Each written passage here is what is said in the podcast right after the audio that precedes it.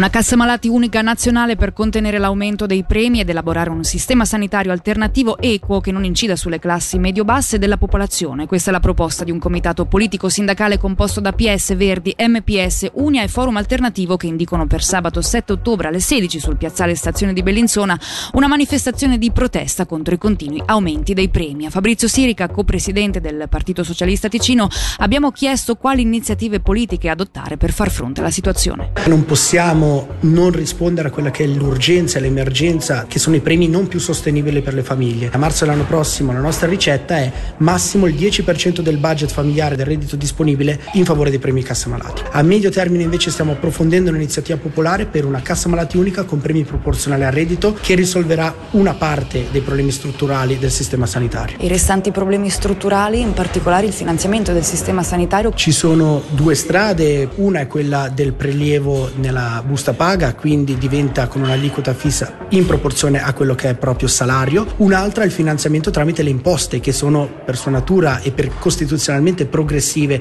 e quindi più il reddito è alto, più si paga. Il problema della sanità principale è la sua ridistribuzione dei costi, perché il manager della cassa malati che prende mezzo milione all'anno di salario paga come mio padre il premio che è un operaio che ne prende 4.000 di franchi all'anno. E questo l'elefante della stanza, la questione inaccettabile che dobbiamo cambiare.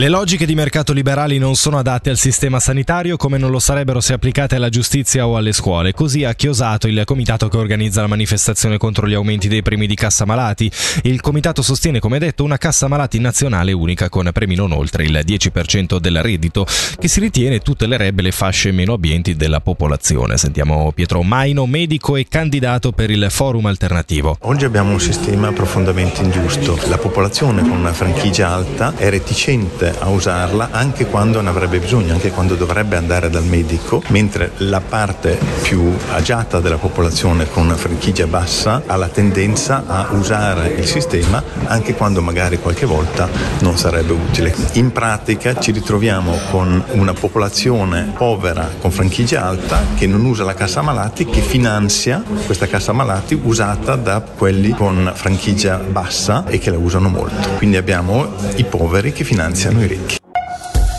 Bilancio positivo per un progetto e un'iniziativa sperimentali a Lugano. È il momento di scegliere l'iniziativa volta a sostenere gli allievi di terza e quarta media nella scelta del percorso formativo e professionale ha permesso di organizzare una trentina di stage. Per questa iniziativa, come per il progetto Punto Digitale, in collaborazione con l'USI, c'è però ancora margine di crescita. Su questo secondo punto sentiamo dunque il capo di Castero Formazione, Sostegno e Socialità Lorenzo Quadri. È un servizio che offre assistenza digitale gratuita al cittadino per il disegno sbrigo di piccole pratiche di uso quotidiano. La digitalizzazione è una bella cosa, però rischia di lasciare indietro fasce di popolazione, soprattutto le più anziane, ma non solo, perché al punto digitale si è rivolto anche un certo numero di persone tra i 40 e i 50 anni, ecco, sono il 21% degli utenti. Questo progetto va eh, in collaborazione con l'USI, l'Università della Svizzera Italiana, che mette degli studenti a titolo di volontariato che si prestano ecco, a dare le spiegazioni richieste e questa attività agli studenti viene anche riconosciuto comunque come credito formativo, ecco, in sette mesi sono state eh, fornite 160 consulenze nell'arco dei 44-45 giorni di apertura del servizio, il servizio è aperto due mattine alla settimana, il mercoledì e il sabato. Di sicuro questi primi sette mesi di attività hanno dimostrato che il servizio è utile e richiesto.